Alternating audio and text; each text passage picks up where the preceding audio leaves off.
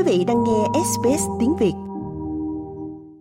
Khi cuộc khủng hoảng về chi phí sinh hoạt tiếp diễn, có hơn 3,7 triệu gia đình trên khắp nước Úc ước tính đang gặp phải tình trạng mất an ninh lương thực, nghĩa là không đủ thức ăn hàng ngày. Con số này được tìm thấy trong báo cáo nạn đói năm 2023 của tổ chức từ thiện Food Bank, tức gia tăng 10% so với năm 2022 và là dấu hiệu cho thấy giá hàng hóa tăng cao đang đẩy các gia đình vào tình trạng bất ổn về lương thực hơn nữa.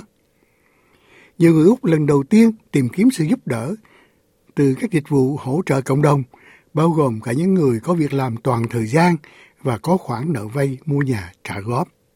Trong đó các tổ chức từ thiện như os Harvest đang cố gắng giúp đỡ bằng cách phân phối thực phẩm quyên góp trước khi các thực phẩm bị bỏ đi và thường bị lãng phí.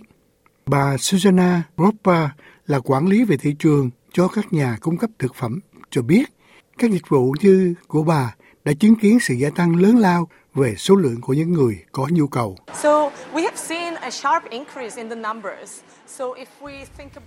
Vì vậy, chúng tôi đã thấy sự gia tăng mạnh mẽ về số lượng.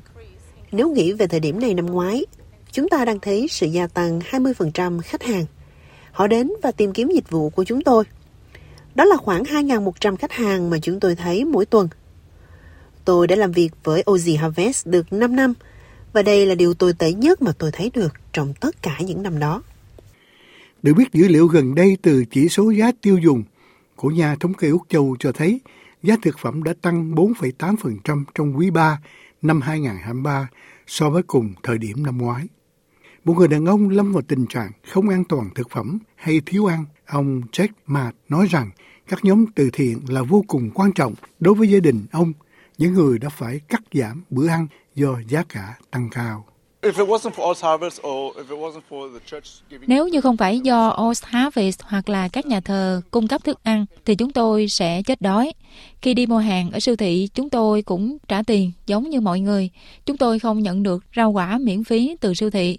Bởi vậy chúng tôi phải lập ngân sách hoặc là mua ít hơn và ăn ít hơn. Tôi đã giảm cân bởi vì giá cả quá đắt để mà mua sắm hàng nhu yếu phẩm. Được biết, Oz Harvest thu thập trái cây và rau quả tươi chưa bán được từ các siêu thị trước khi hết hạn sử dụng và phân phối thực phẩm cho các tổ chức từ thiện trên toàn quốc. Ở Úc, người ta ước tính rằng một trong năm túi hàng hóa mua sắm bị lãng phí đi vào thùng rác, cộng thêm vào khoảng 7 triệu tấn thực phẩm mỗi năm. Trong đó, khách hàng chờ đợi tại phòng chứa thức ăn Oz Harvest ở Sydney đánh giá cao thực phẩm còn sót lại vì họ dự trữ cho kỳ nghỉ lễ. Một người sử dụng dịch vụ là ông Royce Rosso nói rằng ông rất muốn thấy có nhiều sự hỗ trợ hơn cho tổ chức từ thiện.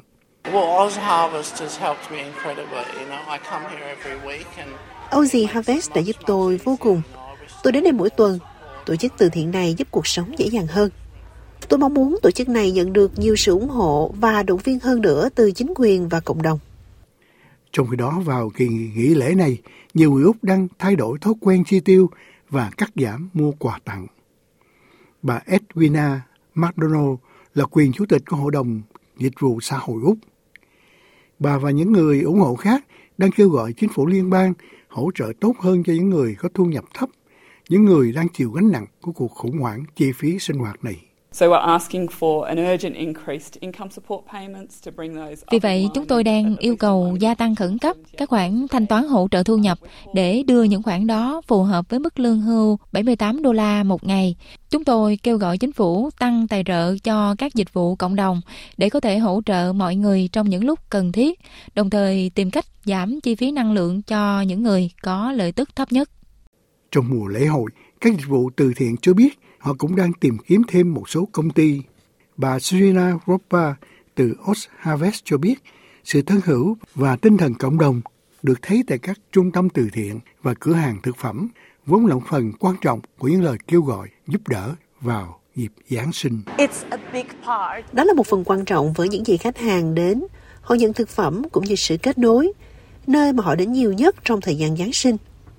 Thật tuyệt khi mọi người được kết nối, và một số người trong hoàn cảnh cô đơn khi chúng tôi có rất nhiều khách hàng mới, cao tuổi. Quý vị muốn nghe những câu chuyện tương tự có trên Apple Podcast, Google Podcast, Spotify hoặc tải về để nghe bất cứ lúc nào.